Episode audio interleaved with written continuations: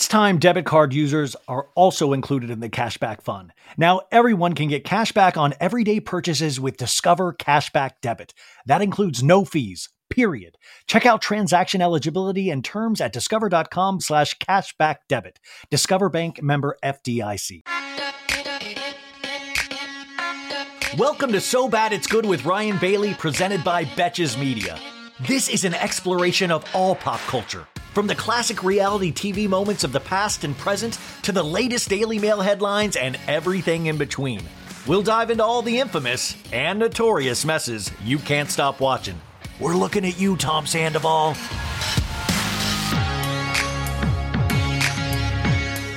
Hey guys, here's part two of my recap of season 11, episode one. And after that, we go into a recap of the Viall Files episode with Schwartz and Sandoval. Enjoy, and thank you so much for being here. Maybe it won't have that power over me anymore. So she's like facing her demons, and I'll be able to just look at it at some bar. She doesn't even say some shitty bar, just some bar. And Dan's like, You always got me. I'll cheer you on from the sidelines. And she's like, Yeah, from he's like, from New York. I'm only 2,000 miles away. And she's like, 2,427 to be exact, I think. I looked it up one time. Uh, so it seems like they're smitten with each other, which is great. That's what we want. Now we go over to Tom Tom. We're 30 minutes into this episode. We finally see a Lisa Vanderpump establishment for the first time. DJ James Kennedy and Ali Dally walk in. The music is like whoa, whoa, whoa, whoa. We see the uh, all the the drinks, the food. It is hopping at Tom Tom. Uh, everybody is there. And this is where we see the man, the myth, the legend. We see Ken in a blue suit. He has the dog hooked, and it says Ken, Lisa's husband. And she'd be Ken, God among man. He's just there. I swear to God, they slowed this footage down. Um, but it just, I- I'm so happy to see, t- you know, I'm so happy to see Ken right I here. I can't believe Yes. that Tom Zanderville had Tom Raquel Zanderville. over when Ariana's Zanderville. away I know. Uh, in the ju- I know. jacuzzi I as know. well. What? is I know. She I stayed know. all night, yeah? I know. Are you lying? believe that. Are you spreading? I can't believe that. I can't, I can't believe Lisa won't have me have lines in Tom Tom scene. I can't believe that. I'm a star. I did so much for jacuzzis last season. I can't believe that. Okay, and then we see Lisa Vanderpump. I'm walking into Tom Tom, this place I created with Nick Lane. And DJ James Kennedy's like, where, where do I set up? In the balcony right there. Oh, Lisa. Hello, Lisa. She's like, are you excited to be here? So excited, Lisa. When are you going on? And he's like, I'd go on whenever you tell me you're the boss. Oh, I'd like to hear that, you naughty boy. And then we see Schwartz slow mo walking into the restaurant. They don't ID this guy. You need to ID this guy. He's wily. And she's like, "Come on, go do what you're supposed to supposed to be doing, DJ James Kennedy, riling this crowd up, making them thirst for drinks." And then we see Scheana and Lala walk in. Schwartz is like hugging the bartenders, like, "Bro, oh my god, what's going on?" Uh, Scheana hugs Lisa. Everybody's hugging each other. Lala's in this like one piece suit. And then you see Katie and Ariana walk in together arm in arm. And Katie's like, Remember when we first walked in here, when it first opened up, how excited we were? And they do flash back to that first night of them walking in together. Katie has long hair, and they were just so excited for their men. And it kind of did. I mean, that's what this show has. It, sh- it does have this history, and it has this history of relationships and friendships. And that's sometimes where the Real Housewives sometimes have gotten it wrong, where they have to build up to relationships because they don't actually cast real friend groups. But these people have been with each other so long, so they can flash back to these things, and it kind of does tug at your heartstrings a little bit.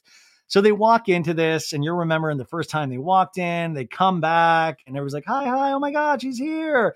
And Ariana's like, I have to sit right here again. They're like, What do you mean? That's where I sat the last time I was here, the night she found out. And Lisa's like, Hello, oh my God, you're here. We have a surprise for you. Tom Sandoval and the Most Excellent. What's up, dude? Like, wouldn't that be great if Lisa just totally fucks her? I Like, ah, I'm sorry, we're filming a show, Nick Lane. Anyways, they're like, oh no, no, face over here. And Lala's like, how are you feeling about all that? And Ariana's like, I'm really shaky, actually. And she's like, are you? And Scheana's like, well, you're in better company this time. She's like, yeah. And then we see DJ James Kennedy behind the ones and twos. Who's ready to party? Guys night, all right. And, you know, everybody's like, yay, DJ James Kennedy. They're filming them. It's just a real fun environment. Logan the Tom Tom manager is in a very sleek suit with one of those cool necklaces. I wish I could pull these kind of necklaces off. Like I just wish I could just be styled one day for clothes clothing that fit my my thick and chunky body. Um, anyways, he's like, "You guys want a drink?" Um, and then this is when Schwartz pulls up at the same time, and he's just you can tell he feels so awkward around Ariana. And he's like, uh, hi, hi, hi, uh, Ariana. What's hi, hi, uh, and Ariana's like, hey, hey. And in a talking head, he's like, oh man, she's got the wall up, dude. She's an ice queen. Yeah. I understand that she has this exalted status, Queen Ariana, patron saint of scorned women, you know? But like, until the ice melts with her, I just have a feeling it's going to be really hard to make any inroads with the rest of these girls. No, it's not. And also, Fuck you. That is a shitty thing to say in a talking head, Schwartz, because you know that plays into this bullshit of like Ice Queen, the exalted one, patron saint of blah, blah, blah. And this is the shit that you put that shit in people's ears and they're like, oh, yeah, maybe she, like, I just thought it was one of the shittier lines of the night. And then Schwartz goes over and talks to a bartender. He's like, Kevin. And he's like, what's going on, Daddy O? Uh, how you feeling? And he's like, um, I'm okay. Um, could I have a hug? Could, hey, Kevin, could I have a hug? He literally says, Can I have a hug? this is like Tom Sandoval's assistant Ann. Schwartz, you should not be asking employees behind the bar for a hug. You're going around asking employee, could I could I have a hug? Like at the night when they're counting their tips. Hey, did um the the our one of our owners ask you for a hug tonight? Oh yeah, he asked me too. Did he ask you? He sure did. Like Schwartz shouldn't be going around asking people on the clock for hugs. Anyways, they're like, okay, I need a drink and fast, Ariana says. They're all talking. Lisa goes over and kind of pats Ariana, like, Are you are you all right, clever girl? You know, uh it's all kumbaya. And uh, they're like, this is just weird, Ariana. And she's like, I didn't expect to really feel all of this coming up right now. She says in a talking head, you, you know, you think it's just a place or it's just a chair, uh, it's a table, whatever. And I've sat in this table so many times, but now this time it's just really it's just really kind of taking over my memories of this place. And we then do a flashback of Ariana telling Tom Sandoval, it's like, Tom, this place, it just looks unbelievable. And he's like, Ariana, there's two of the most happiest years of my life the year we first started dating and this year. And she's like, well, then what's going to happen, uh, you know, in the future? He's like, it's going to be even better it wasn't. It wasn't. And then we go to the you know the ribbon cutting ceremony where the toms are in the motorcycle outfits and he's like i have you know and then we have that scene where it's in tom tom and she's crying. I believe this is after like a dinner with stassi and lala potentially and she's just really bummed out.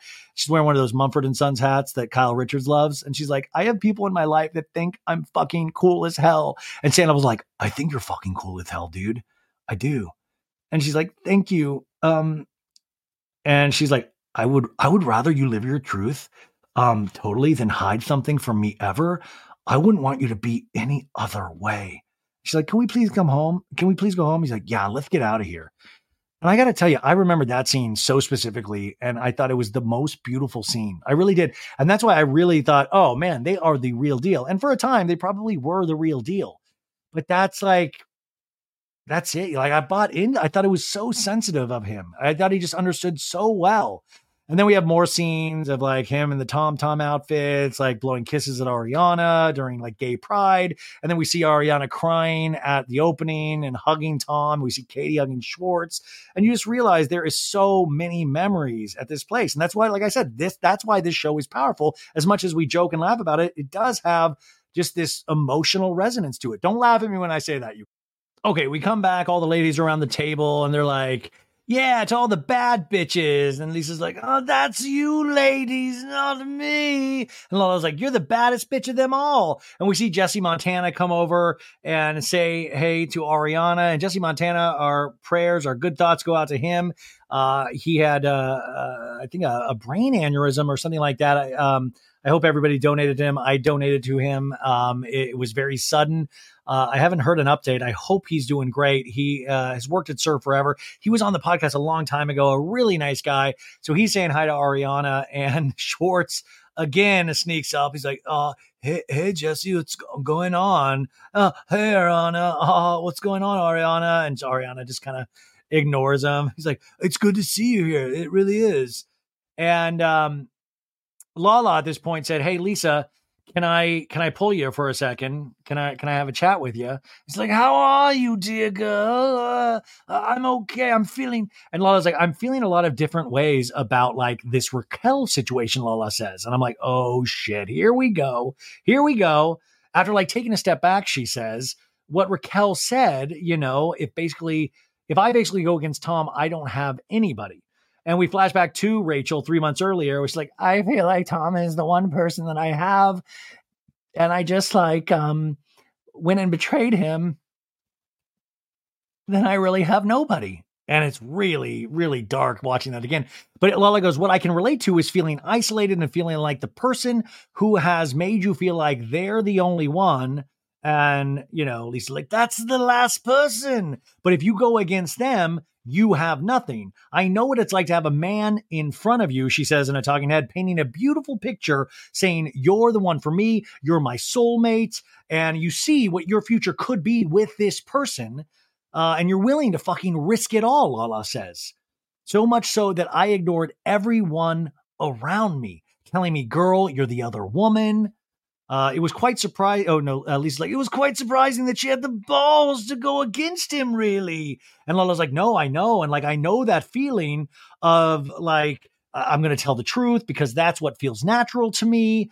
And the hardest part about it is like, in another talking head with Lala, she says, um, you know, all the names that I was called, me being labeled a home wrecking whore. Like if you just lay it out there, they're all true and she's crying in the scene with Lisa. Now, this is an interesting scene if you look from it from a production angle as well, because Lisa is kind of giving this under the table compliment to Rachel of like, I didn't know, dear clever girl, I didn't know she had the balls to do that. And at this moment, Ken, did you know? I can't believe that. No, I mean, so Lisa's giving her a compliment, and you know, Lala and Lisa are sitting there, you know, kind of talking, uh, you know, about Lala in a good way.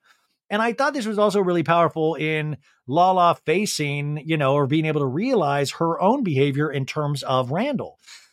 Like Lala and like a lot of us, it takes years sometimes to process this, but the, the we've all been in those relationships where you would say or do anything for that person. They make you feel like it's, you know, you guys against the world, like, you know, us against the world. And Randall made Lala feel like that. But I think that's really interesting that, you know, we saw those scenes on Vanderpump Rules where they did call her a home wrecking whore. And she's like, at the end of the day, that was all true. But the thing with Lala, though, is, you know, we've seen her fight tooth and nail saying, no, no, that's not true. It's not true at all. You don't know. You don't know. So it's hard, though, because it's hard to ever really fully trust Lala because she is so good at I don't want to say lying because that's not what it is. She feels like she's lying for a reason, but she's really good and passionate about it, where she will shout you down. She will out talk you. She'll, I mean, you know, we've seen her go off on Raquel all those times on episodes. But in this, she's actually saying, I kind of understand where Rachel is coming from. And then you start to see, wow, they really did think Rachel was coming back. They really did. And they were kind of laying the building blocks for potential scenes that Rachel could potentially have. She'd have one with Lisa, she'd have one with Lala. So they knew a way to utilize Rachel, even though Ariana was like, no. And that would have been really interesting to see um, because Ariana would have been put through hell, would have been victimized in a kind of a complete other way as well. I mean, it wouldn't have stopped them from doing it, but we would have seen that. Um, Lisa's like, I'm happy to see that you're not as like you know, um, uh, you know, rigid in your position on her, Nicolene. Uh, oh, um, She's like, out of all of them, Lala is actually the last person that I would expect to have empathy for Raquel, especially after their interactions. We see the 2018, you know, you're a Bambi eyed bitch. 2019, uh, the reunion when she's like, I wasn't your best friend, ho. And DJ James Kennedy was like, I was a kid. I was 25. that was at the reunion. I mean, Lala went so hard at Rachel at the reunion, but now here we are three months later and everything's like, yeah, it's okay. It's uh, I feel for her. So maybe if there's room for forgiveness from Lala, the others will come around. Who knows? So in the scene, she's like, maybe she could do with somebody to talk to, Lala. Oh, I love you. Lisa just being happy of like, oh, we found a way to get her in a scene. All right, yes.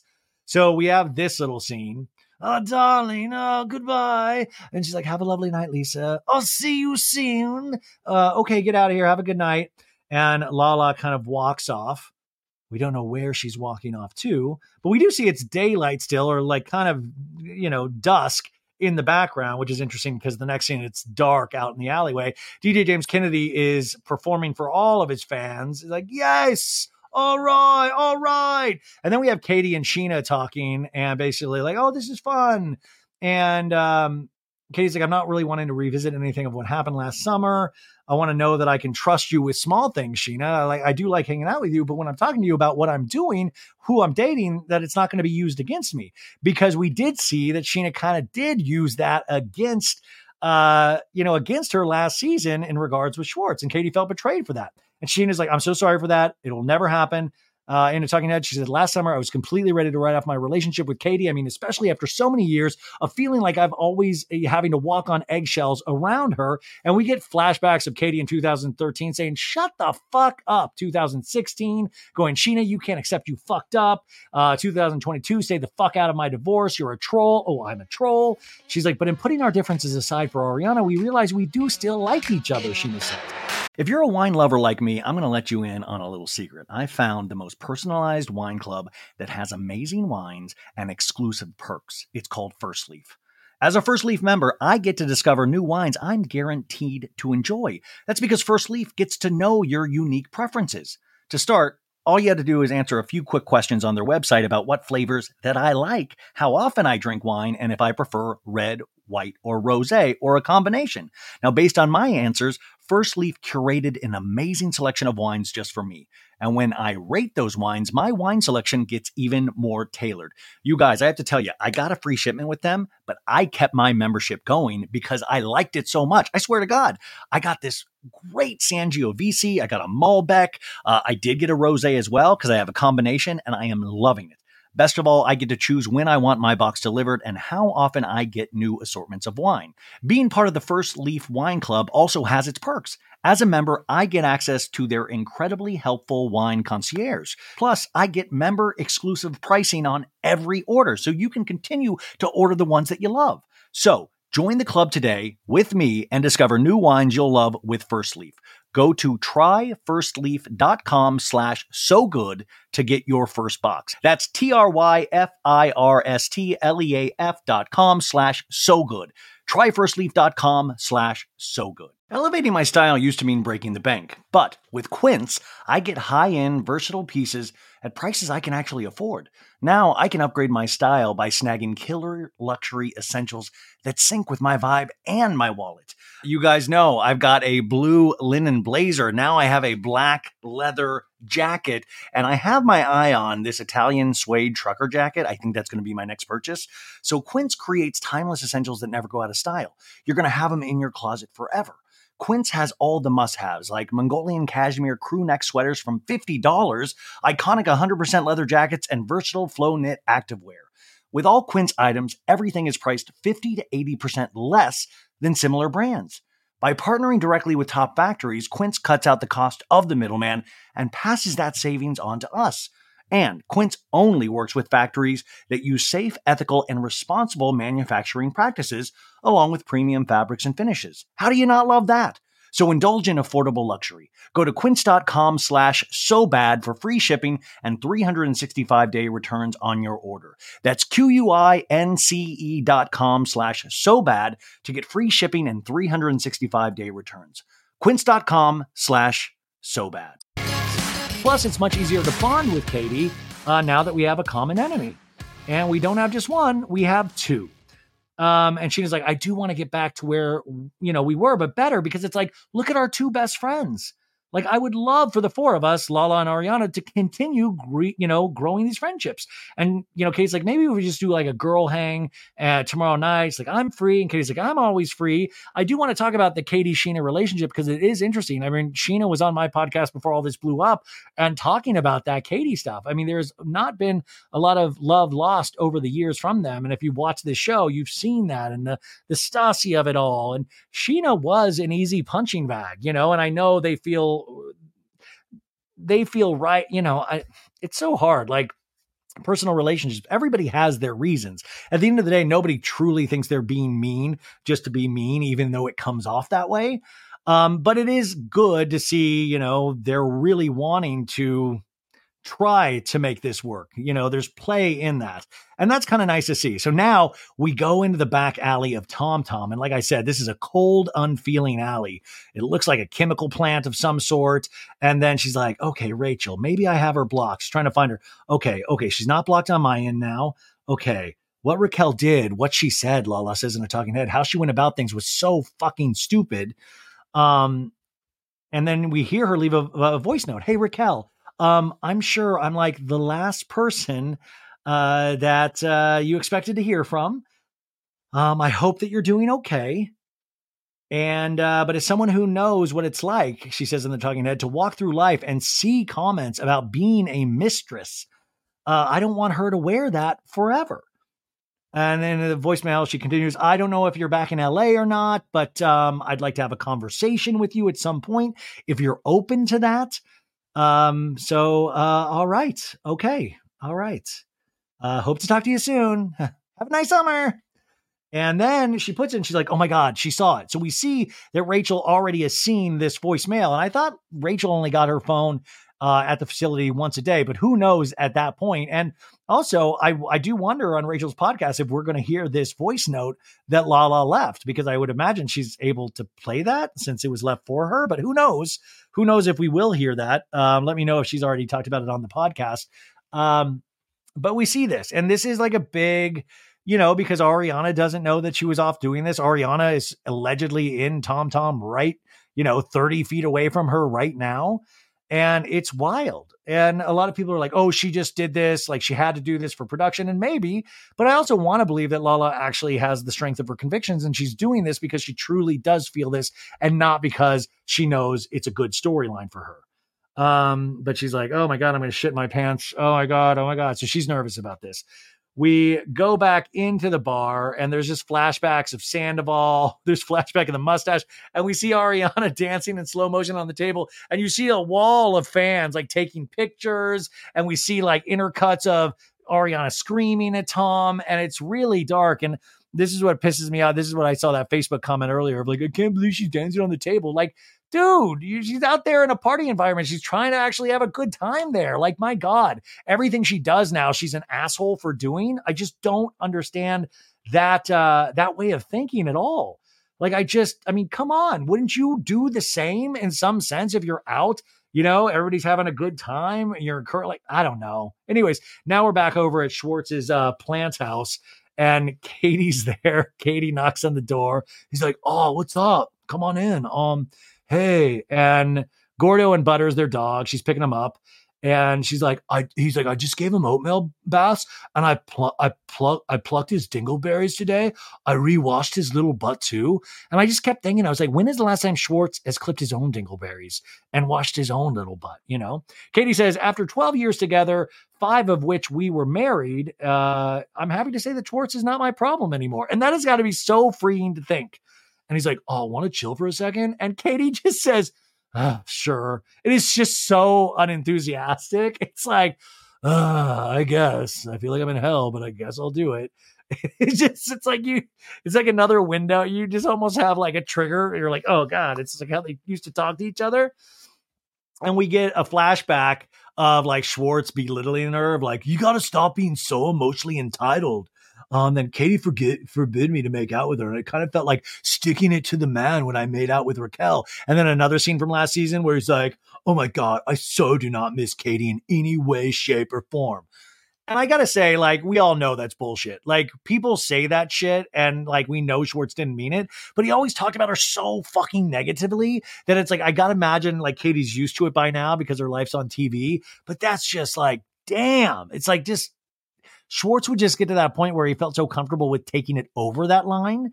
And he's usually, you know, like, oh, woe is me. I'm a cute teddy bear. But then that's like just hurtful shit.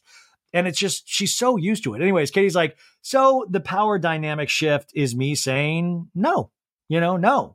He's like, oh, did you have fun last night at Tom Tom? He was like, I was like reading the room, like feeling out the energy, and like Ariana is just not happy with you. Maybe if it comes up and it feels right in the moment, like you can be like, you know, I know Schwartz would love to chat with you, but you know, like whenever you're ready, you know, I don't know, I don't know.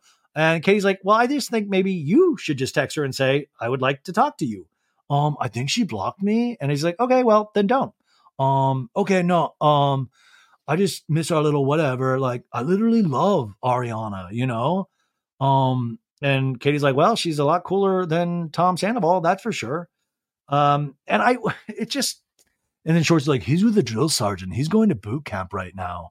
Um, I, it's just so crazy that he wants Ariana's forgiveness, but he should also be asking for Katie's forgiveness. This was done to Katie as well. Like the trio of them, Rachel, and Rachel honestly seems to be the only person that seems to be truly mortified with all of this and actually took appropriate actions. But Schwartz and Sandoval and Rachel plotted against both of them. They kept this secret from Ariana, Schwartz, and Sandoval, and Rachel, but they also did this to Katie, and they led Katie to believe that this that Rachel was after Schwartz. Like they thought they were being so smart and sly. And that's the part that keeps getting let out there. They, they really tried to sell this narrative. They really did. And Schwartz like, oh, I'm just being a good friend. And Katie's like, well, I hope Tom Sandoval cries a lot at uh, his little boot camp. And Schwartz is like, I mean, he does. He cries a lot. He does. And Katie just gives a look like, oh, dude, whatever. Anyways, now we show up at the den with all the girls for girls' nights. And so they're all walking up, Scheana and Ariana, Katie and Lala. And this is a place right off Sunset, the den. And they just all walk in. They're all like, oh, you look hot. No, you look hot. You look hot. Oh my God. Oh, it's so warm. I got this. I grabbed the jacket. Da, da, da, da. And they're ordering. And uh, yeah, I don't know why they cho- choose to leave orders in these shows. Like, is it like, because Lala it orders orders food with like a lot of ranch. She's like, "Oh my god, can we get sides of ranch to dip the fries in? I just want a ranch." Fat Slolo said, was like, "Shout out to Stassi, Queen of Ranch." And then Scheana's like, "Oh my god, did you see my Amazon Live?" Or like Lala was like, "Did you see my Amazon Live?" And they're all just girl talking, and I'm just wondering this whole time: is this where Lala is going to tell Ariana about having reached out to uh, Rachel? Anyways, Katie says, "Hey, I saw Schwartz today." And um, you know we got the pets, and then Schwartz like we find out shows Katie his bug collection. And we flash back to five hours earlier, and Katie's face looks disgusted as he's pulling out bugs. He's like, Look at him. And she's like, Oh, I hate it. She's like, Oh, do you want to hold him? And it's like these little be- beetle bugs. I don't know. And I will say, once again, this worries me because I don't know if you guys remember Dog, D A U G. It was their their lizard that lived less than one year, and they did a funeral for Dog. I always call it not jumping the shark, but jumping the dog, uh, because that's when I thought, oh my god, this show is going downhill really fast. And I also don't know if Schwartz is in a position where he should have any kind of animals, reptiles, insects, anything like that. Anyways, so uh, that was interesting, and it just gave me really bad dog um, flashbacks. But then Katie's like, oh, anyways, Schwartz said he's missing you, Ariana. She's like, well, that's too bad. And then Lala goes, can I play devil's advocate for one moment? And Ariana's like, oh my God. In a talking head, she goes, the devil doesn't need any more advocates. And that's so true. Like, even me, like, I'm always like, like, we don't need, like, don't, the devil's, the, the, the devil's, there's a reason they're the devil. They don't need advocate. Like, do not. We always don't need the other side of things. Sometimes there actually is just right and wrong uh, she's like, I do think Schwartz needs to like make some moves, Lala says, and change like the direction of his life. But like, you're also having to think about like the amount of like mental abuse that Sandoval has inflicted upon him for many fucking years. It's the levels and the layers of unlearning that I've only just started, Ariana says. I want to get closer to Katie for like a long time. I wanted to get closer to Katie for a long time. And I was always hesitant because Tom Sandoval, Ariana says, would constantly be like, just be careful, dude. Just be careful. And Lala's like, well, do you feel like that's still happening? Because I feel like you have your guard up with me still. And this is very, this is a really interesting kind of you know, because it says Tom really was in these people's ears, but also with the Schwartz thing of like Schwartz having to unlearn all of this patterns of behavior with Sandoval. Well, we know Schwartz didn't really unlearn anything because he's there with on the Viall files. He's there with Sandoval still all the time. They're like back back in business. but also Schwartz is a grown man. You know, he is a grown man in his 40s that at this point, you know, he can say like, "Oh, I guess I'm just being pushed around," but he knows he isn't. Like he or he he doesn't care at the end of the day. He has autonomy of his own body. He can do what he wants, and I think that's what the point is that even Ariana's making. But now Lala says, "I feel like you have your guard up uh, uh, with me. I can't tell if you like like me." Lala says, and she starts tearing up. Um, I feel like you just tolerate me at times, and Ariana's like, "What?" Um, I like you. What are you talking about? I, I totally like you. And she's like, no, I just, uh, like I know I can be like very, very intense, Ariana. Um, but I think behind closed doors, like I'm very sensitive. And Ariana's like, we're very similar that way. But I just feel like I've been a dog in everyone's fight. And I really feel like I've just left to kind of defend myself a lot of the time. Uh, in a talking head, she says, Ariana has always been a tough one to crack. Uh, and I feel like that's been our biggest downfall. You know, I don't know how how to have like a real friendship when someone shuts me out. And uh, I mean, Lala's smart. Lala get like, and this is the thing too, is like, dude, Lala has like said so much. This is where Lala's like kind of serpent tongue will get her into trouble because she's talked so much smack about Ariana on this show and even in interviews and things like that, where it's like, why wouldn't she have her guard up around you? Like, why wouldn't she? Like you have to understand. So like it's interesting though because you do know that Lala is extremely sensitive, but at the same time she puts herself in these situations a lot of the times. And she then can like talk about it in a very like intrinsic like a very smart fashion, but it's like you still did these things where people might not trust you. I mean, you even like hooked up with Ariana a little bit in the backseat of that that the truck or whatever that Sandoval was driving around in. And then you still went on to make fun of her and like talk down about her. So of course she has her guard up. Anyways, Ariana's like, well, I'm sorry that I didn't trust your judgment. And Scheana's like, I do think you guys need like a you moment, like you and Lala. And Scheana's always just standing up for everybody. Um, and she's like, Well, I don't want you to feel like that, babe. I don't want you. And she hugs Lala. I want us to like inner circle our asses now, Ariana says, which is just so wild because this is the person that went and left a voice note for Rachel. So Ariana's like, You know what? I do trust you. I do. Let's just be an inner circle. Let's be here for each other. And I just think it's like such a wild moment because of the moment that comes next. And she's like, okay, well, with the moment that we just had, Ariana, like, I feel like I need to be very, very honest with you. And she's like, yeah.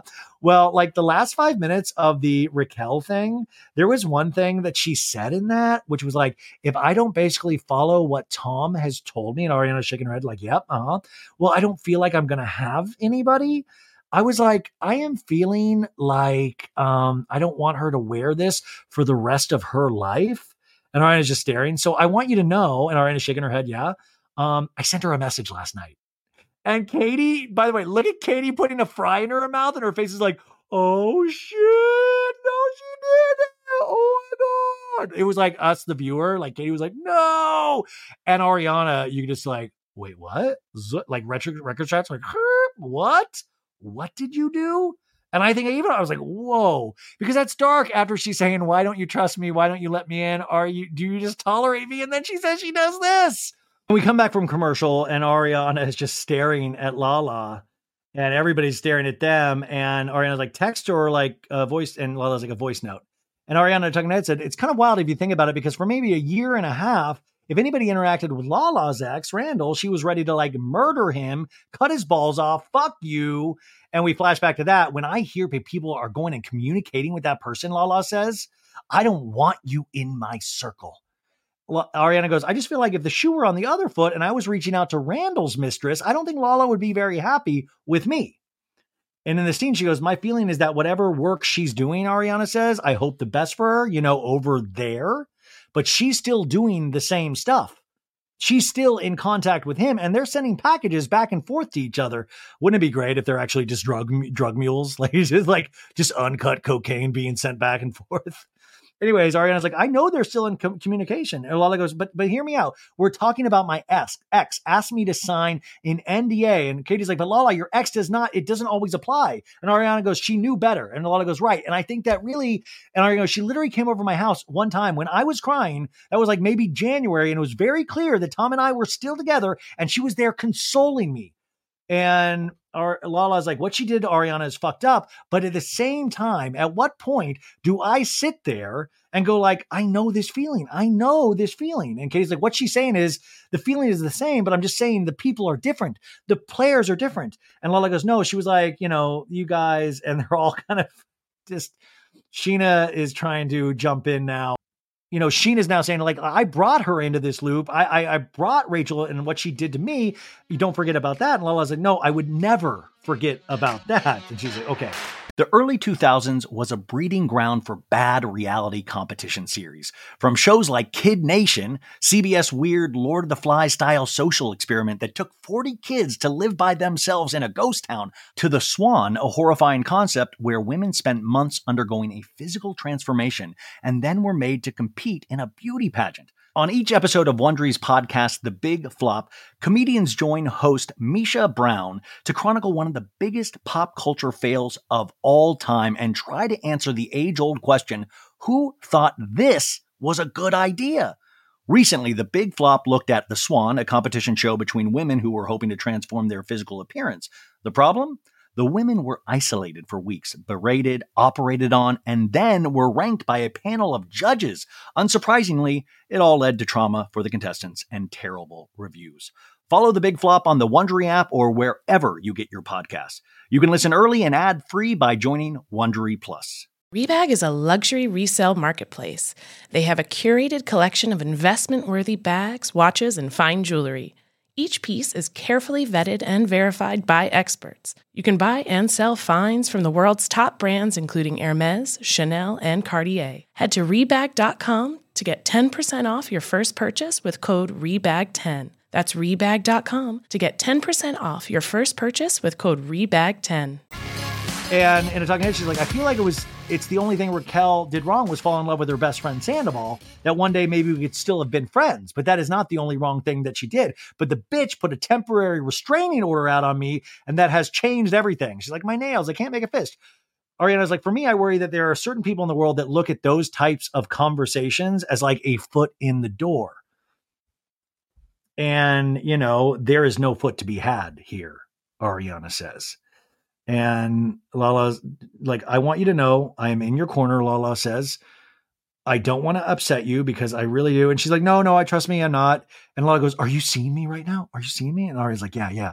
I love you. I love you too. And they smile. And Lala's like, This was like a very good girls' night. I'm like, Was it? Oh my God. Oh my God. I feel like so awkward.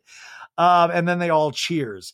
But that is the thing is that that foot in the door. That's what you got to worry about, right? Ariana's right. Like I do know, and at that point, she doesn't know Rachel's intentions. She doesn't know Rachel. Like for all they know, like Rachel's completely in love with Tom. She she doesn't know Rachel's state of mind. Nobody did at that point.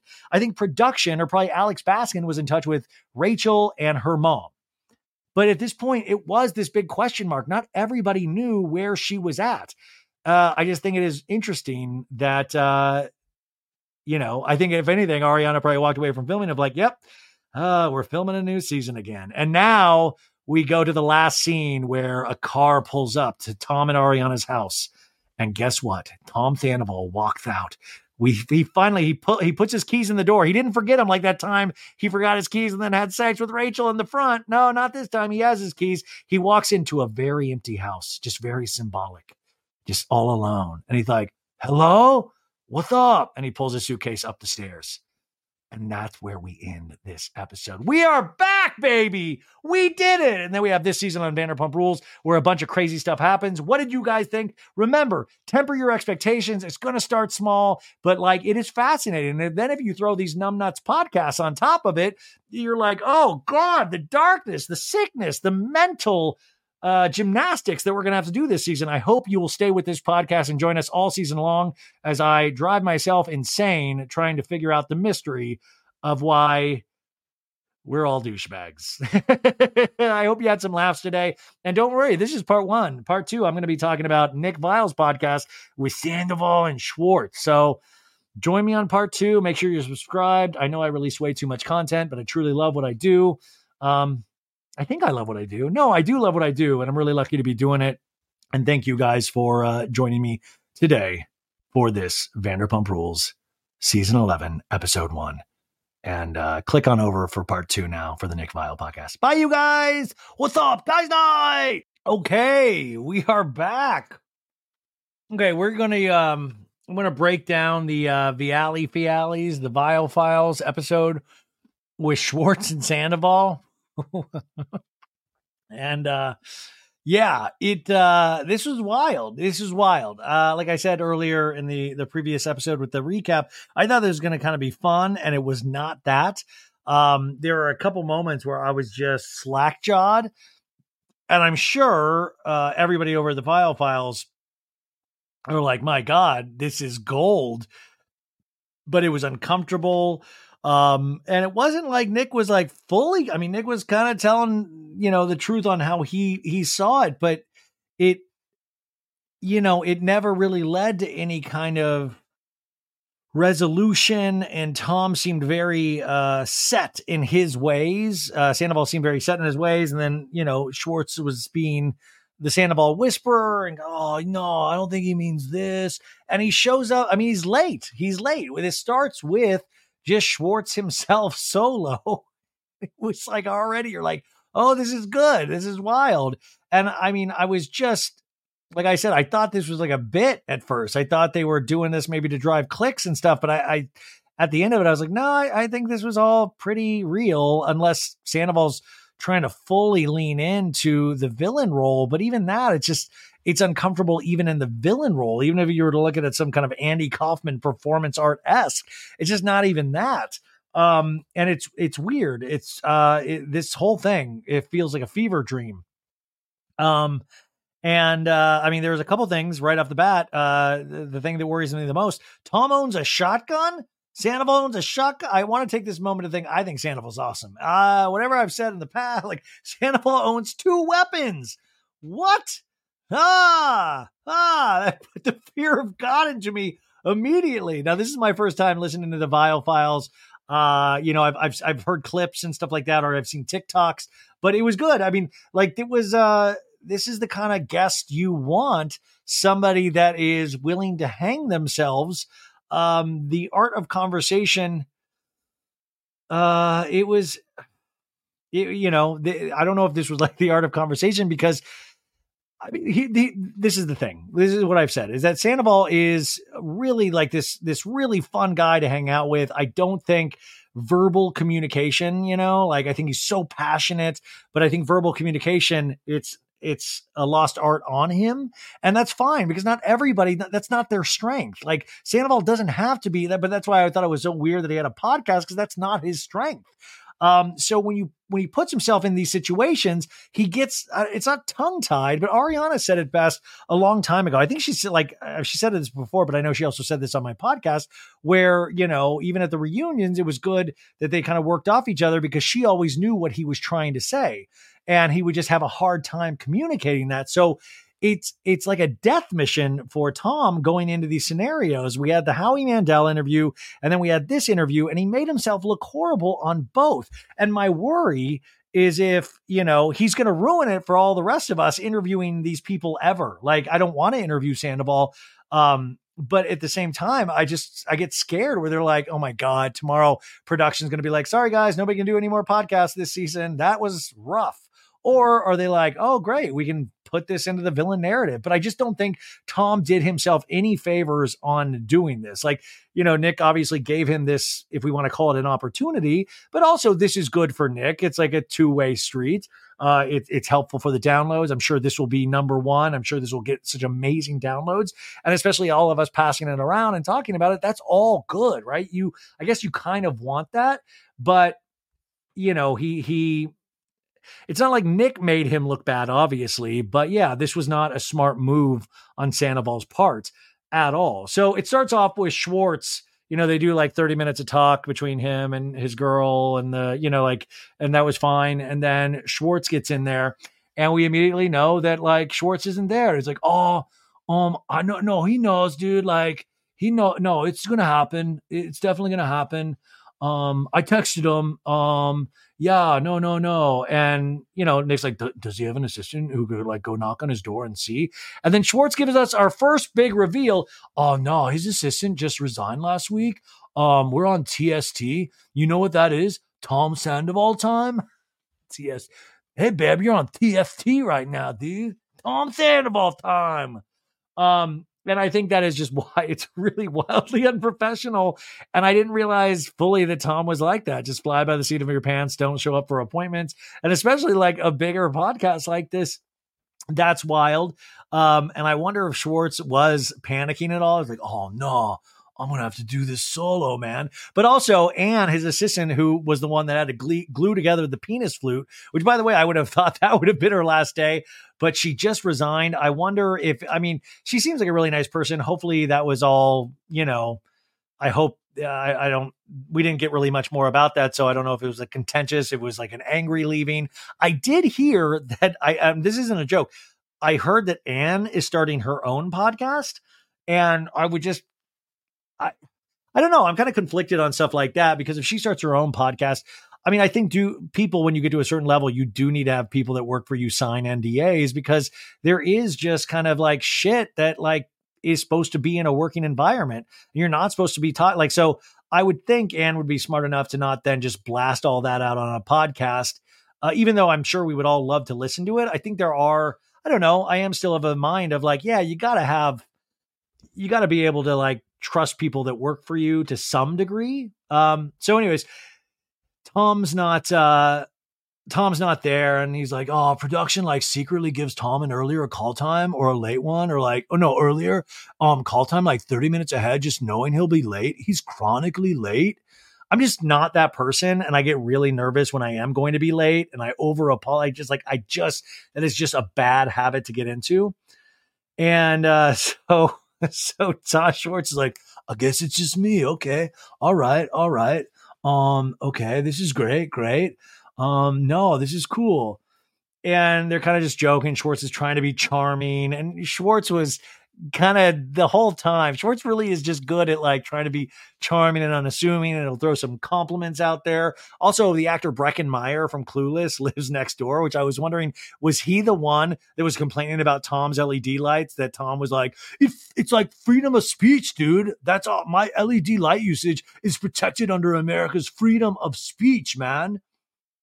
So they're still joking. Maybe Breckin can knock on the door and uh, you know they're just bullshitting. And we uh this is so ridiculous. But nick hits him with a you know and by the way you know it is very interesting. I don't listen to a lot of podcasts um but it is interesting nick's style is just like really like just very like this and just very like you know just gonna tell you the truth right? You know and i'm really gregarious and hyper so it is interesting to hear that uh dichotomy the, the, the different dynamics that somebody has. And he hits him with like have you ha- like have you ever asked yourself like why you're still friends with that guy? And he's like oh jesus um yeah i've i know i've done some uh reflecting for sure like um but the pros outweigh the cons dude like i made a list. And he's like you did? He's like yeah and then he's like, Do you have the list? Oh, no, no, I don't have it. Like, could you imagine? I would love to have seen Schwartz's list of like, pro, um, he he's given me money before. Con, he used my apartment as a fuck pad for him and Rachel at one um, and then Schwartz is like, Oh, are we rolling? Oh, okay. I didn't know. I didn't know. I didn't know we started the podcast. Okay. Um, and Schwartz is like, oh, I'm still kind of on a high. You know, the last time I saw you, you told me I was handsome. And he's like, yeah, you're like the best looking guy in Vanderbilt.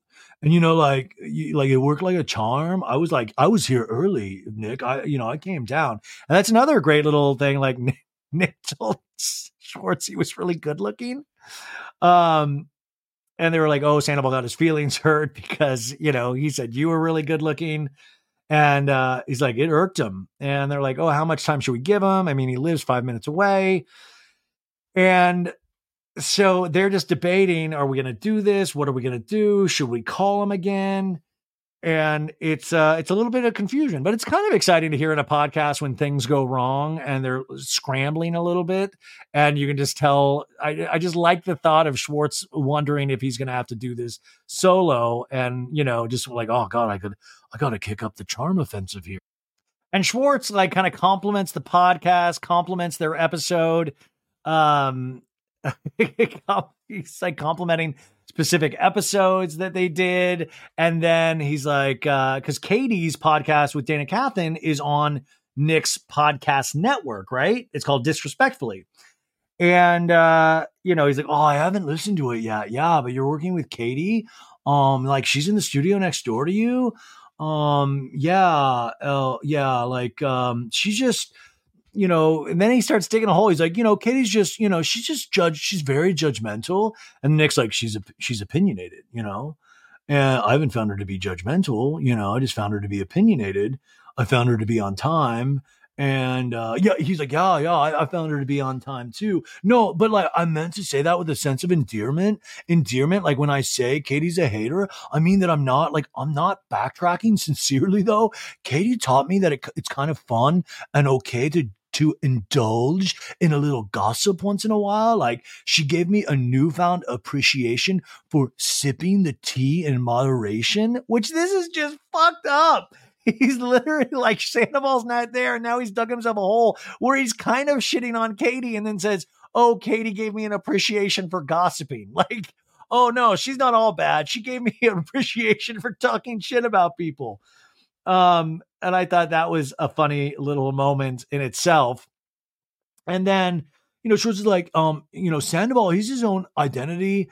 He's his own man, and I'm not here to defend or speak on behalf of him like I've done every fucking year. But you know, I do love the guy. Like, I don't know, like, where do we go? Like, where do we, are we going to like deep dive into our dynamic? Like, probably. And Nick's like, well, I do appreciate you showing up, dude. I do. Of course, man. I've never missed an appointment or a, a show, you know?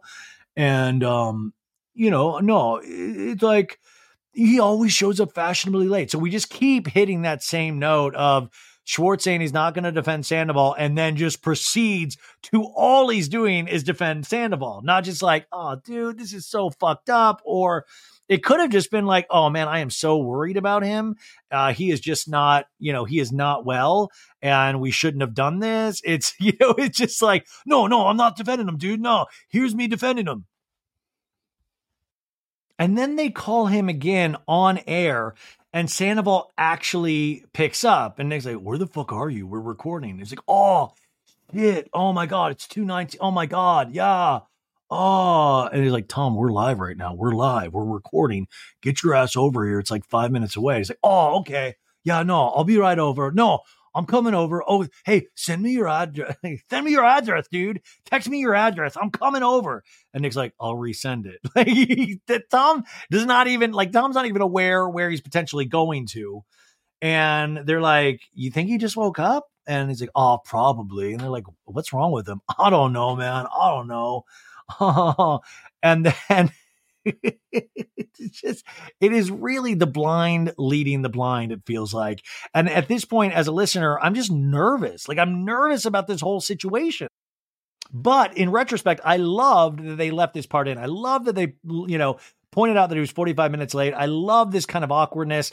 I think it actually makes the listener uh like oh i'm part of this too. I'm part of this this mishap that is happening. So it puts us, it's like that's really important. You know, it's like sometimes I will purposely leave mistakes and screw ups in the show because I'm like, hey, this is real. This is really happening. I do not know what I just said. I fucked up. I want that because I want the audience to realize this isn't just some like, th- this isn't a polished turd. This is just a flat out.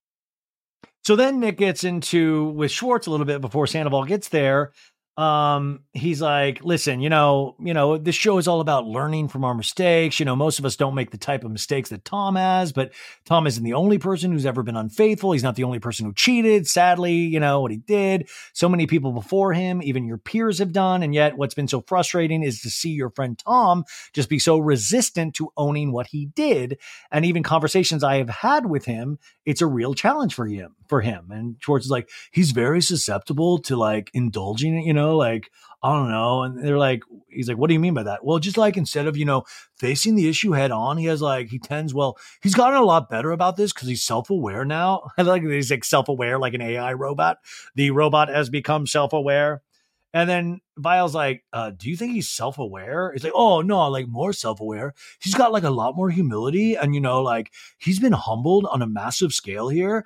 Um, and this is great because once again, defending him, but you also kind of go, wow, we're probably about like, I honestly, you guys, because I don't listen to Tom's podcast. So I honestly thought that like I was buttered up for like, oh my God, this is potentially going to make me like Sandoval again.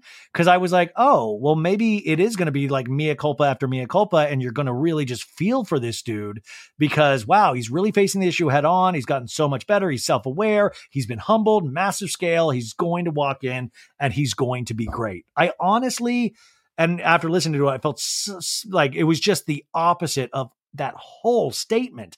Uh, but then we move on because he's still not there and he starts questioning him um, he goes, "Hey, um," he's like, "Schwartz, why, why are you friends with, uh, why are you, why are you, fu- why the fuck are you friends with Jax Taylor?"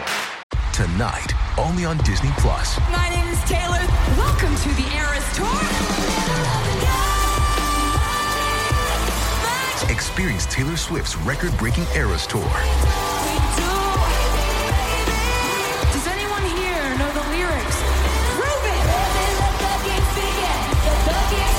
Swift The Eras Tour, Taylor's version, with four additional acoustic songs. Streaming tonight, only on Disney Plus. Um, and Schwartz is like, oh, I just Schwartz is like, oh fuck. Now I'm getting asked questions about everything in my life. And he goes, um, well, what I, you know, um, and uh, well, friends with Jax Taylor. Um, I don't understand the question. And Nick's like, well, what I know about him is like he's only ever lied, and I think he's still lying. And didn't he say something that his wife had to correct in the media recently, which I think is referring to what he said on House of Villains that his wife was suffering a stroke and like one of the parts. Anyways, anyways, he's done some shit. And I say like this having watched, and I told you the last time when I saw you that I have more empathy for Tom Sandoval having gone back and watched old episodes of Vanderpump.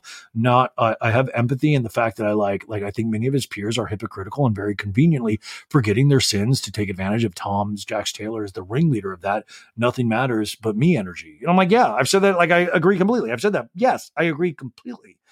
Um, and then Schwartz is like, uh, yeah, I mean, he was villain numero uno for a while there. Like, he had like a dicey character. At best, people are going to roll their eyes, but Jax has like, he's like a really good heart and he's been a great friend to me. And Nick's like, how? Well, he's one of the first people I met in Los Angeles when we were coming up, when we were like going on auditions together. He got me one of my first agents, and he's always just been a great friend, very supportive of my family. If you need anything, anytime, money, you know, like a shoulder to cry on, which is very interesting with Schwartz in relationships that it seems like Schwartz needs that specifically out of friends because he gets that from Sandoval and he gets that from Jax. Like it seems like he gets the same things from these two people, but he never had to defend Sandoval in the way that he has to defend Sandoval now, but he was always having to defend Jax. And I think that's very interesting. It's all, you know, we put ourselves in these boxes and these archetypes, and Schwartz has put himself in this position with how he consumes his friendships. And uh there, you know, Nick's like, he's never wronged you. Have you ever been on the receiving end of a Jax Taylor? And he's like, Oh yeah, man, I've been jaxed. No, I've been jaxed for sure, bro, for sure. He's continuing to defend like behavior by going like, um, it's like when you do a reality TV, it's like you sort of are existing in a parallel universe with a slightly different set of rules and ethics. And I hope that doesn't in any way, shape, or form detract from the authenticity of our show because I'm like so proud that we've never like soft scripted or contrived any moments. Dude, you soft scripted and contrived your own moments. You and Sandoval with Rachel. What are you talking about? Maybe the show producers didn't, but you started to doing it. Sandoval did it. What are you talking about? But also, I think you get into trouble when all of these numbnuts with the butter brains are going, you know, you sort of exist in a parallel universe with a slightly different set of rules and ethics. But you shouldn't get used to this slightly different rules and ethics. And since you did get used to it, things like Scandival happen, you know? I mean, I think it's like he's answering, like, it's just the way they even speak about shows how far from actual real people's realities they've gotten. And they are starting to soft script their own reality. And then Nick starts acting asking about his relationship with Katie because Nick is saying, "Listen, I've only seen season 1 and season 2 and a little bit of 3 so far and it seems like you've never really been team Katie in those seasons." And Schwartz, you just tell Schwartz is probably cursing Sandoval in his head, like, oh, great. Now I have to fucking talk about this shit again.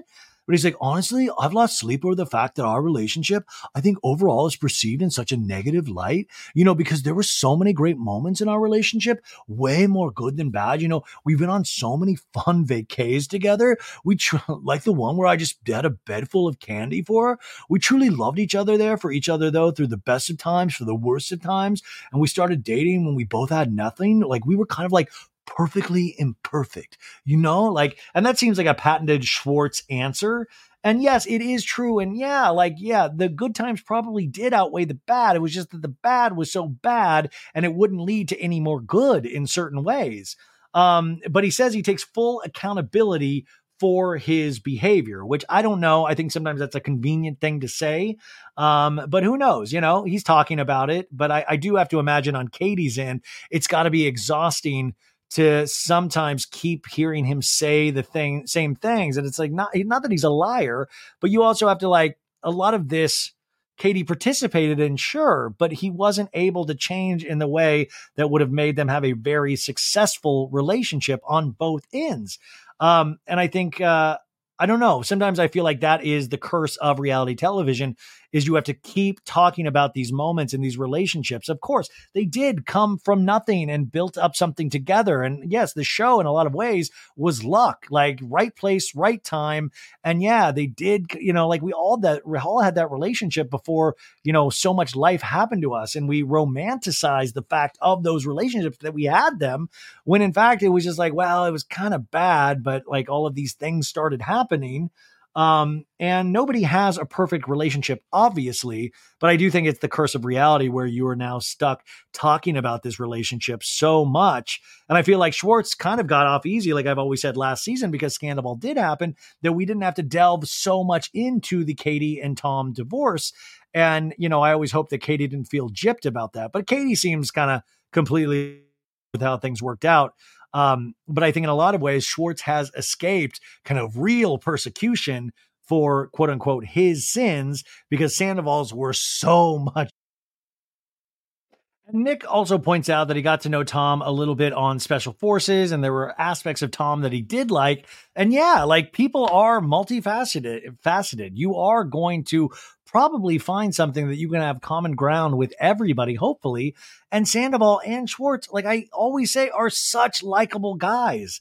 They really, really are, you know? And, you know, eh, potentially at this point, being a friend of Sandoval's, you're in a much better position than you would be in being in a relationship or a long term relationship with him. And you could say a little bit of that about Schwartz as well. But then Nick also asks a question about do you guys like, or do you feel like you haven't benefited from Scandoval when you saw a lot of your castmates benefit from it? And he's like, our bar, like our beautiful business baby, like I just sacrificed so much for. It became like this place where the affair happened. You know, Tom's the face of that place. And like, I don't want to be a baby about it, but I've never experienced the hate or vitriol on that level. It was such a ferocity. Yeah, I guess the intensity and in person and on the internet. And by the way, it wasn't just us. It was like Greg, one of the co-owners of that place, was livid as well. I mean, and I like I just think that like sometimes actions have consequences and the right combination of that, it is going to be like an Oppenheimer sized bomb, which kind of happened.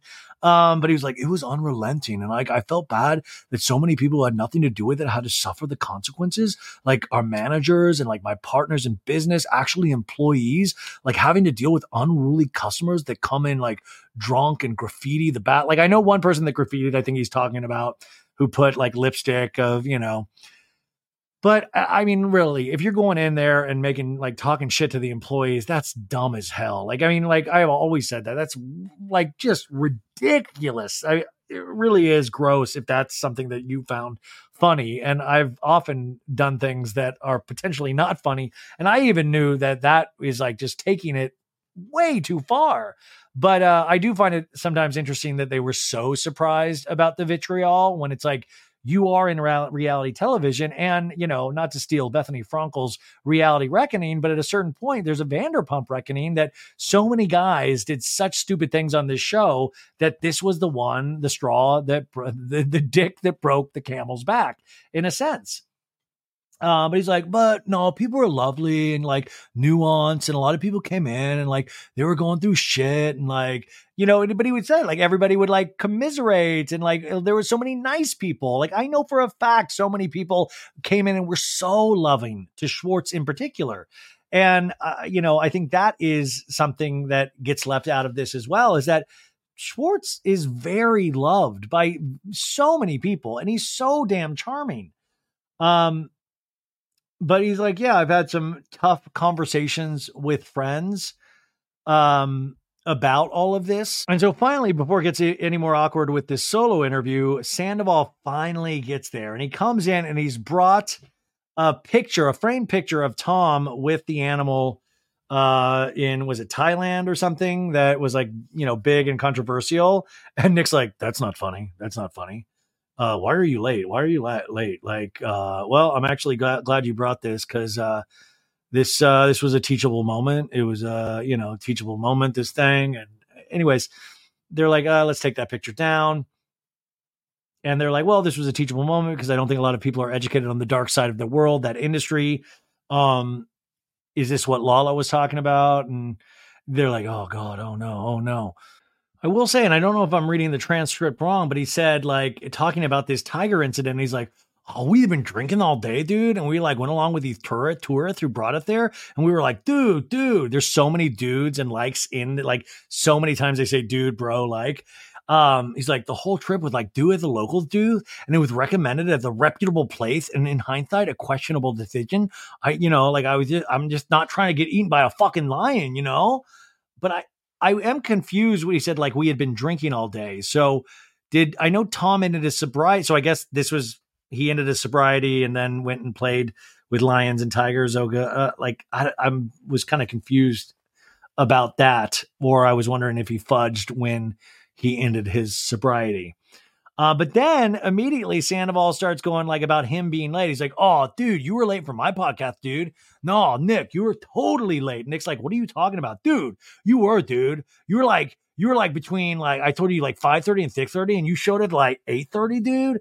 And he's like, "Tom, that's not true, it, it, dude. You were like two hours late, dude." And he's like, "Dude, no, I was not." I was not. You said like I need a favor to ask. Can you please do my podcast? And I said, Tom, Tom, I have a busy day, but let me get back to you. But I definitely can do it at some time at night. But I'll get back to you. We definitely did not have a time set. And then I followed up with you, dude. You were like, dude, like you were late, dude. Um, it's like, uh, what? Like it was.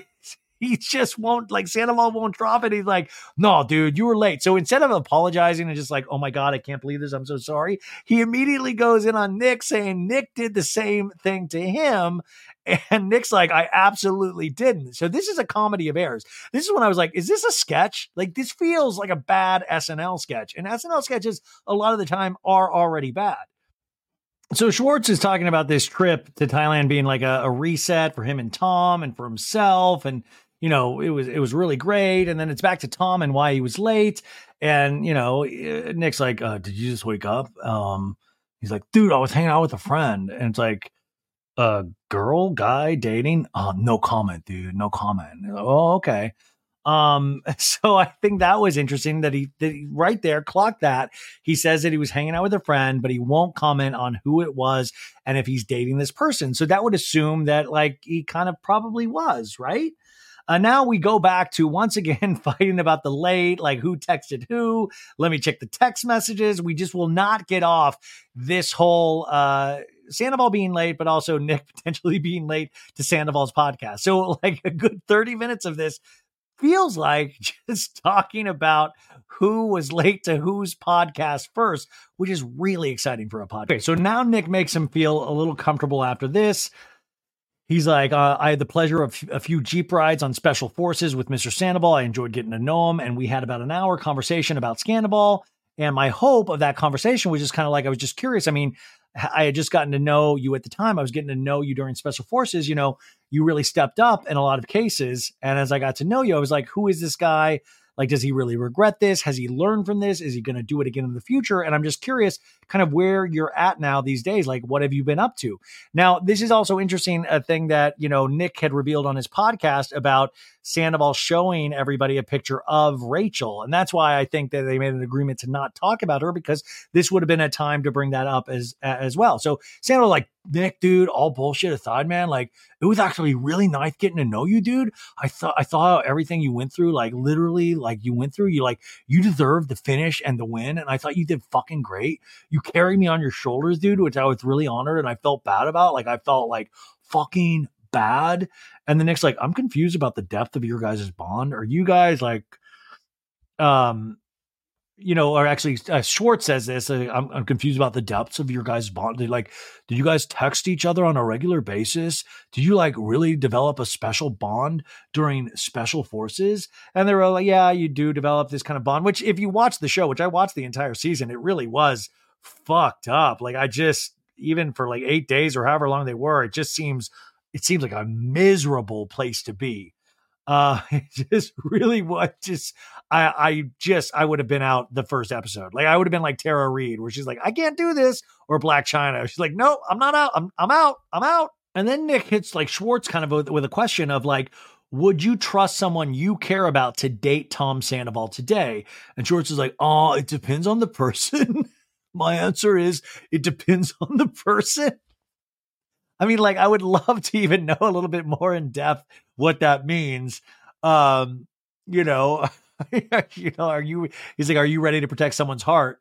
And um, you know, Sandoval's like, dude, am I ready to protect somebody's heart? Yeah, of course I am, dude. Like, I don't know what to say except like I fucked up, and I know that. Like, I did that.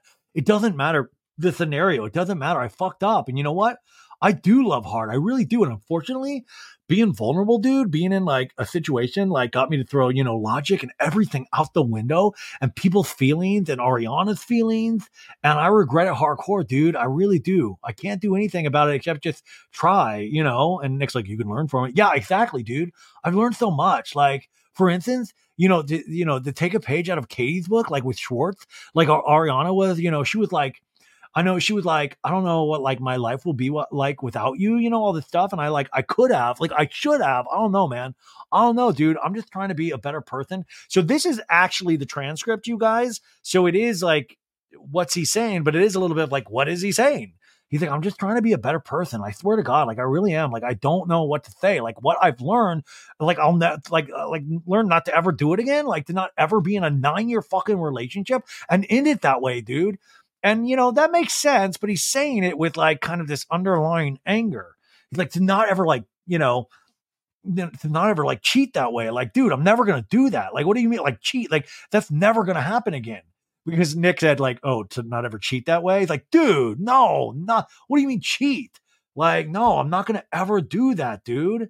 Like, I'm not. Like, I'm not going to like cheat different. Like, no, no, I'm not going to have an affair, dude. And Nick's like, just clarifying, just clarifying.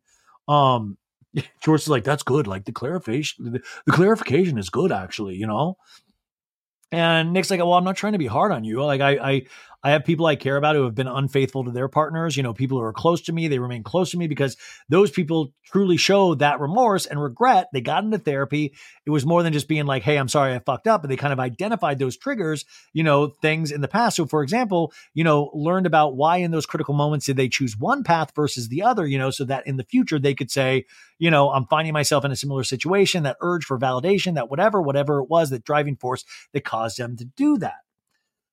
Um, and you know that once you know that is the key to forgiveness, right? Is learning your own behaviors, learning your own triggers, and trying to make sure that doesn't happen again. And I think Nick's trying to explain that to Tom and almost give Tom this kind of lifeline to be like, oh, dude, exactly. But he really won't. But he's like, oh, dude, it's really hard for me to speak about this with Ariana because I don't want to dishonor her.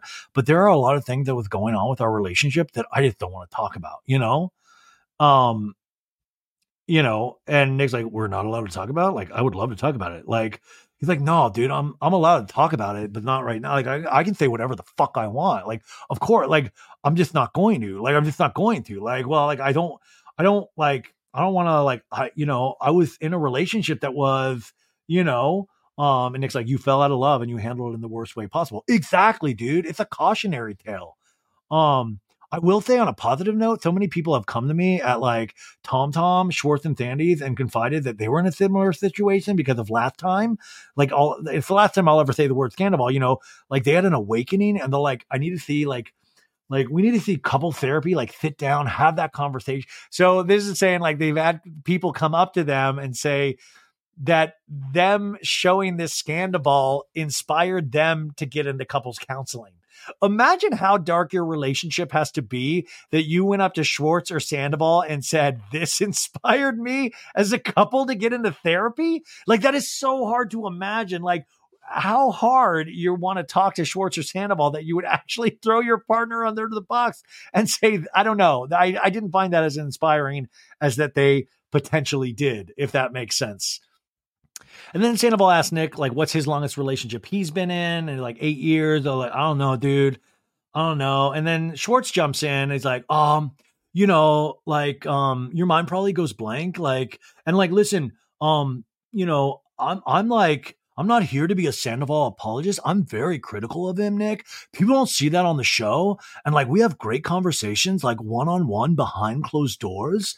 Like, and he says all the right things. And then sometimes on a public forum, you know, like you have a tendency, uh, you do Sandoval to get defensive and like you have a tendency to get a little defensive. But like, I know as a dear friend of yours, you regret everything you did on a deep, fucking level, dude. You know, like, I mean, you have turned your whole life upside down. I mean, but you're trying to move forward. I would love to be privy to those behind the closed doors conversations away. from, Like, what do you think that is? Like, dude, dude, dude, dude, dude, dude. Let's hug, dude. Like, I would love to be privy to those conversations. But here, once again, is Schwartz defending Sandoval, but also pointing out what we keep talking about is that in a public forum, he does not communicate well. And we see that really that has hit home in this interview, especially. Oh, man, you guys. Oh God, I'm reading from a transcript that is like word for word, and it is just painful. And Maritza just sent me some great notes, like bullet point notes. So I'm going to switch to those right now because the transcript is it, it's really just it's wild the communication back and forth and when you're reading it directly from a trans like it's just and if you listen to the podcast you know exactly what i'm talking about um, but anyway, Schwartz is like, Sandoval tends to get defensive. He's like hurt on a deep level. And Sandoval's like, it's been 10 months, dude. I don't know what to say. Like, I'm just a slave to my emotions, dude.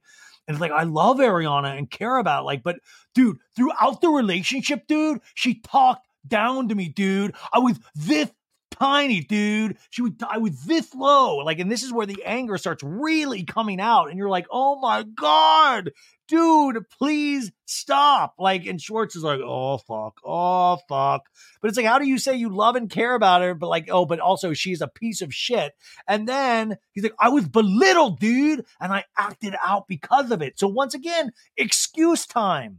And then he goes on this this wild thing that I was like, what the hell are you? He's like, dude, Raquel, Raquel, dude, she essentially did like that whipped cream bikini scene from Varsity Blues, dude. And I was like being talked down in the relationship, no sex for a year, dude. And then like whipped cream, the bikini scene, and she was like, I was like, I guys, I thought I was like stroking out. I was like, "What? Wait, what are you talking about? A whip? I know the whipped cream bikini scene from Varsity Blues. Did she say? Was he meaning that Raquel like did a whipped cream, or like was it metaphorically a whipped cream bikini scene from Varsity Blues? I was like, "Wait, what?" I was so I I was I I mean, in those moments, there should be a safe word that Schwartz would could say of like Fidelio, Fidelio, where like Sandoval would just know stop talking, like whipped cream bikini, like in Tom's head, that's like a that means something to him. I just don't understand necessarily what it means. You know, he's like, dude, I knew I should have broken up with her, dude, a year before. And like, you know, like I instigated the happiness in that relationship. And then Nick's uh wife or girl fiance, I think my wife says, Well, why didn't you break up with her? It's like, dude, it's not that fucking easy, dude. And then Nick brings up the Ariana lawsuit in regards to the house. And Schwartz explains, oh, it's, you know, it's actually a court document to like push the sale of the house. And he's like, dude, I gave Ariana an offer of $3.1 million, dude, to buy her out, which is like over market value, dude. And Ariana hasn't paid a single bill for the house in eight months. I don't know if this is true, folks. I don't know. I mean, I don't know. I don't know. But also, there is something of like Ariana can, you know. Anyways, Tom says, dude, she's being petty, dude, because she just doesn't want me to have the house, dude. And Nick says Ariana has a right. She's entitled to be petty. And Tom's like, Ariana has everything going for her, dude. And Schwartz is like, yeah, Ariana hit the breakup lottery, man. And I'm like, oh, dude, like you guys both say dorky things. Like, what? The breakup lot, guys. Ah, it just shows like the way they think about this and the way they do talk about this behind closed doors. It's dark. And Nick points out Tom broke Ariana's heart. Tom, you know, he's like, and she broke mine, dude. I'm like, oh man, what? And she broke mine, like because she actually doesn't want you to have the house. I, it's weird. It's like just painting this thing of like it's reverse engineering why he did his behavior, why he did what he did. Which, anyways, Nick says, uh, Tom, you know, ask Tom if he wants peace, and he's like, dude, of course I want peace, dude. I want Ariana like to do fucking well, and like I hope it keeps going. And Schwartz like, she's thriving, dude. She's thriving. Yeah, Ariana should like, you know, like focus energy, like, like instead of being like spiteful, man and, you know, it's been 10 months and it's not a good look, dude. It's not a good look. And I'm like, dude, every time it's not been a good look, it's been you. Like, you can do little things with Ariana, I guess. And like, uh, in terms of internalized misogyny and like shit I see of like people just like, oh, she shouldn't look happy or she shouldn't get this. Like, it's always like bullshit. But then this kind of stuff of like, it just truly confuses me and upsets me in a whole new way. And it reignites why people were angry with this dude in the first place. You know? It's not a good look. It's been 10 months and it's not a good look. She doesn't even talk to you, dude. Is that the part that's not a good look? Is that you wish you could be a friend with her? Schwartz changes the subject. He's like, oh, let's talk about the Emmys. We lost. Um, and you know, people always think I'm a Sandoval apologist, but I'm just not, dude. But I've just done it for the last hour, man. And Nick's like, well, have you worked on your selfishness? And you know, you're always accused of being a narcissist.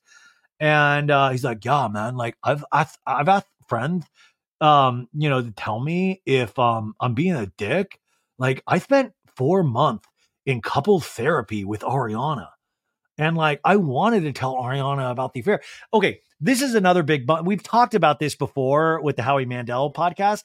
If you've been in couples therapy with somebody for four months, but you are hiding a secret the whole time that you are actively cheating on her, you have completely undermined what the therapy is for in the first place.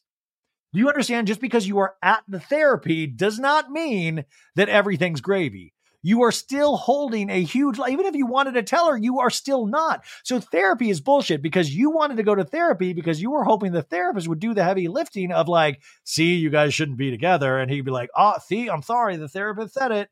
Um, anyways, well, I wasn't cheating on you. I can leave cleanly, even though he was cheating on her. That's why it's so messed up because he's actually using tools that help better people, but he was hiding this real big secret from, uh, from Ariana. And Sandoval says, like, no one knows his relationship with our I no one knows my relationship with Ariana, dude. You know, it's like it's like all I can say is I fucked up, dude. But that's a big thing too. Is like no one knew his relationship with Ariana. Yeah, dude. We don't know those times. We don't know those private good times you had, just like we don't know the times that you talk about Schwartz, you know, behind closed doors and you make a lot of sense to each other. We don't know this shit, and nor do we need to know. Those are your private times. But if you're trying to insinuate that she was just this monster which feels like what he's trying to do, that's when it gets into this realm of complete unfairness. Um, Sandoval is just really kind of feels very angry at this point. Um, he's like, I, I can't ever tell what was happening in his relationship. And Nick is like, dude, I want to be able to say Sandoval's a good guy. And he's like, I am a good guy, dude. I am a good guy. You know, it's like me and Ariana, we were best friends. We were best friends, dude, but that went away. And this is tough. Like, because Sandoval, there's so much about him that is good, right? There is. Like, he is not just wall to wall evil. No, he is not. He is not. But the inability to actually take responsibility for this is making those parts of him that are a good guy, you know, you can tell he's getting angry, he's getting bitter because I think it is just so hard. And this is pure speculation. It is so hard for him to fail. Like, I think he's even potentially confused about why he did it. And now he's trying to replay all the bad times to try to be like, yeah, that's it. That's it. That's why. That's why. You, you know, you got lost in the sauce, as Schwartz says. Schwartz says, um, yeah, dude, Tom and Ariana were twin flames, dude. Like, I've never seen anything like it. And then Nick starts questioning Schwartz. He's like, oh, fuck. Uh, Schwartz is like, Schwartz says, like, I wasn't ready to be in a relationship. Like, he, Schwartz says he's also a good lover, but not sexually. no, no, not sexually, dude. Just like, no. Just like with the candies and stuff. He says he'll always love Katie and wonders one will wonder what could have been. And that's another thing too, because I think Schwartz genuinely feels bad for himself. So, and I think that's potentially a kink of his where he actually will probably sit and wonder what could have been. And he'll get wistful and things like that because maybe there's this inability for himself to like get his Schwartz back. Um, and I think he does himself a disservice to that. And he, like I said, just how he relies on his friendships with Jax and Sandoval for things that he should be potentially doing for himself. Um, but Schwartz says now he feels present after his trip to Thailand, Thailand, Hong Kong, and Singapore. So he feels like he's on the right track. And then Sandoval back to him. He's like, Ariana was like the first person that like I valued her opinion, dude. And I just love that this is like a big shot fuck Dodie, dude. Fuck all the no, but like I valued her opinion. Yeah, because just like okay, this is this is how I think of this. He valued her opinion because Ariana does come off this like this person that is really smart and funny and kind of gets what's going on and sees the world in a very uh specific way. And that's like I like Ariana for those reasons as well but he valued her opinion because of all of these things. But that's also potentially why it's coming off that he hates her now because all of those things he loved her for came back to bite him in the ass because now she does know what's up and she is able to call, you know, call it out like, uh, the worm is worming and is able to see him for what he is scared that he is. Uh, but he's like, I deeply respected her, dude. Like she, like I call her like an information booth, you know, and he speaks about her intelligence, puts her on a pedestal. He wants a more mutual relationship. And then uh, the Nat- Natalie Joy asks, when did he lose respect for Ariana? Which is a great question. And Sandoval says, like, dude, I was belittled so much. You know, it's like I fell in love outside of the relationship, and that made me blind to her feelings. I think that was true. Like, I think he used that relationship with Rachel to actually kind of like engage his rage with Ariana. Now, the belittling thing, though, it's like you got to understand when you're in a nine year relationship, I've been in a I've been in a 9-year relationship. And it's not you know, just remember, it's not all hot and heavy. Relationship goes in peaks and valleys. It's a roller coaster at times. At times it's boring. It's like it's all of those things. But you know, that's part of a long-term relationship. It isn't going to be somebody with whipped cream on their bosoms like in Varsity Blues. And I think Tom is failing, you know, he keeps saying like the nine years thing, the nine years. Um,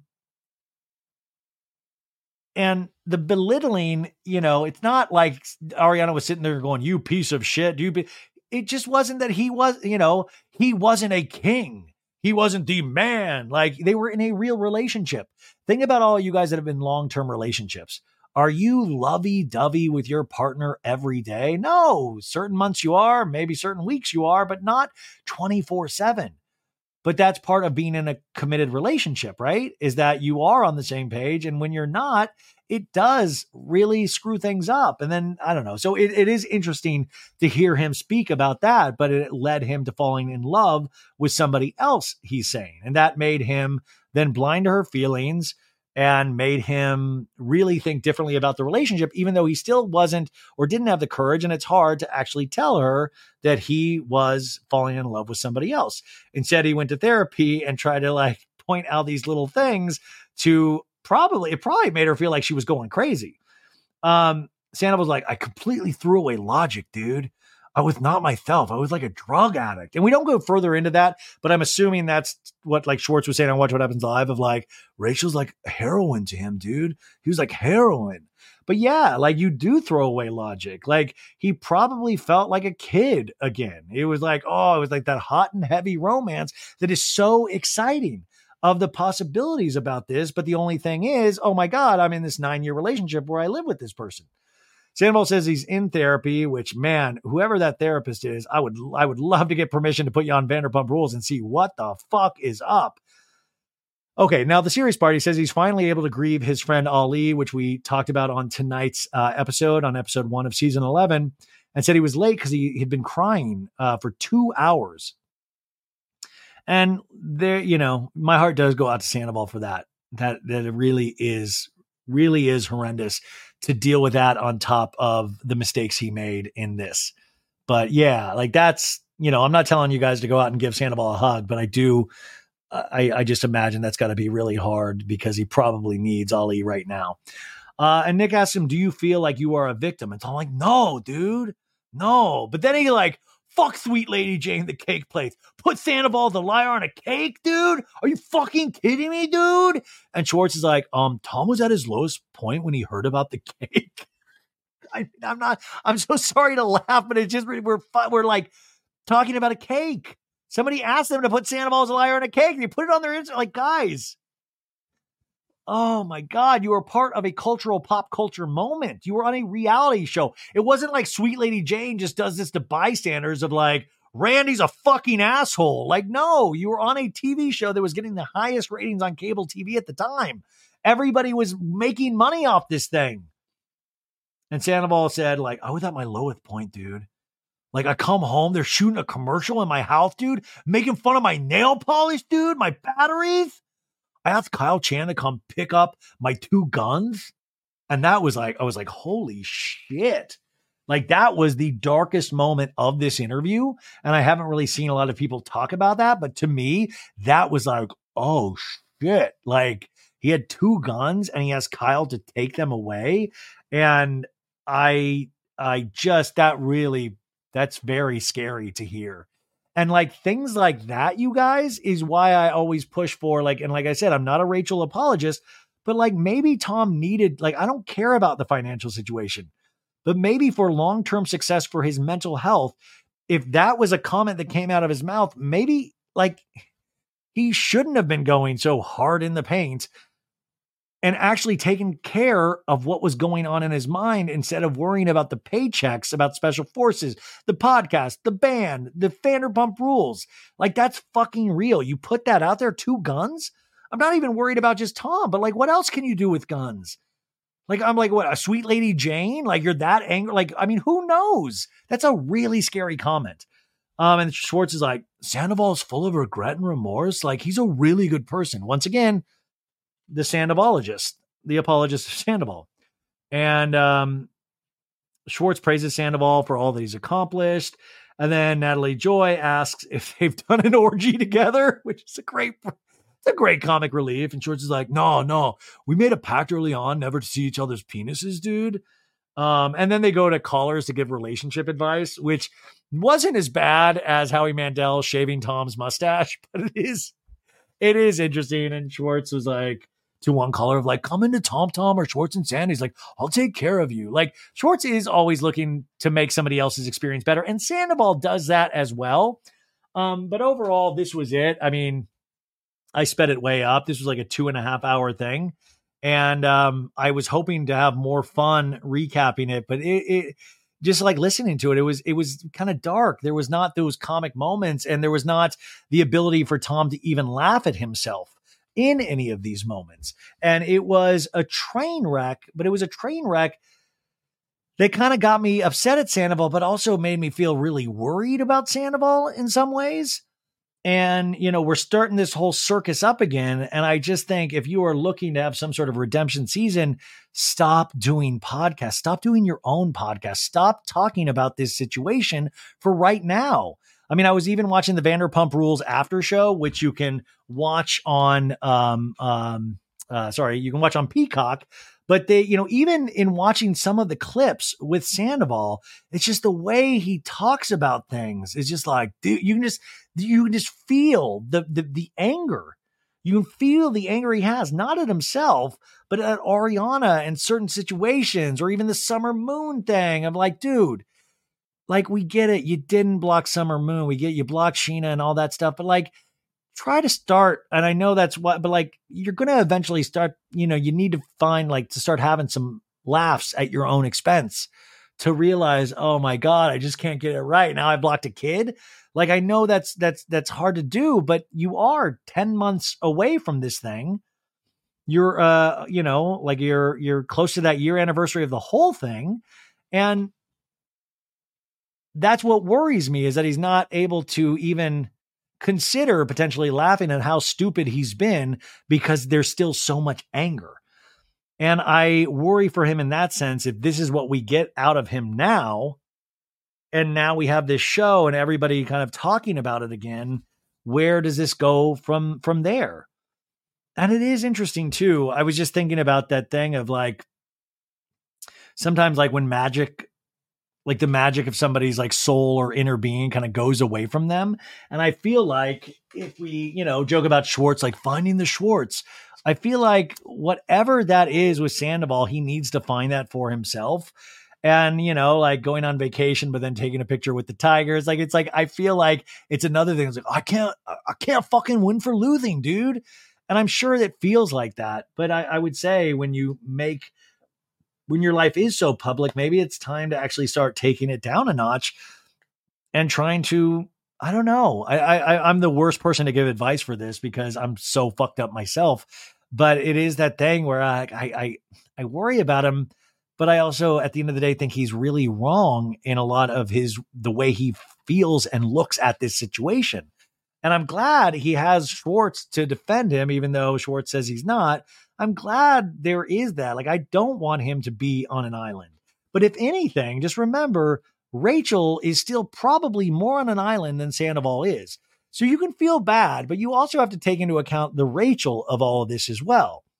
And, you know, Sandoval, there was a power dynamic that was way out of whack. He's much older than Rachel. You know, Rachel, I, I, mean, those are the other things you have to consider with this as well. And with Rachel not being on the show, Tom is able to keep putting his narrative out there, which just seems to be a lot of, you know, I was belittled by Ariana and that led me to do this instead of accepting this. Like, and I would wonder what his therapist would say about what does it mean when you, take responsibility for something? Does it mean that you still still keep giving reasons why the other person is potentially at fault?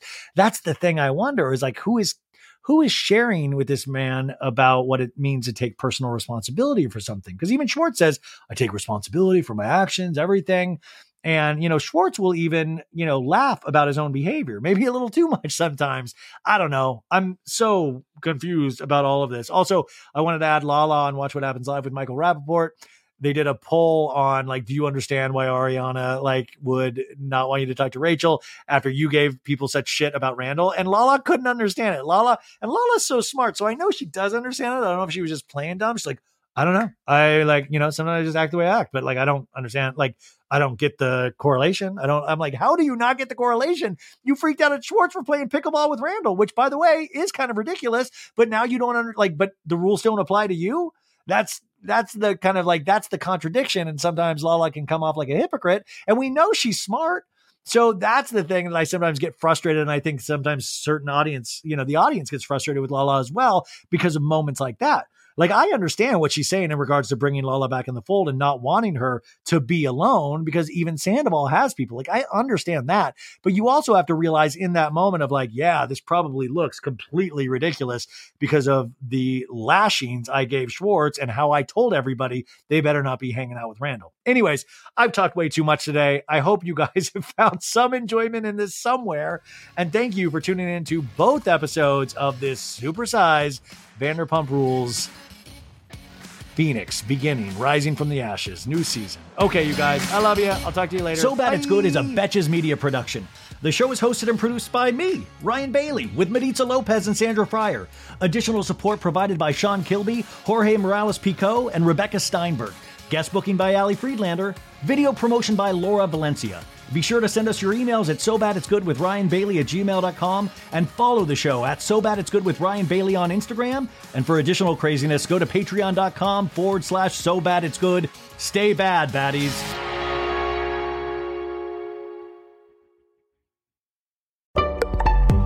Betches.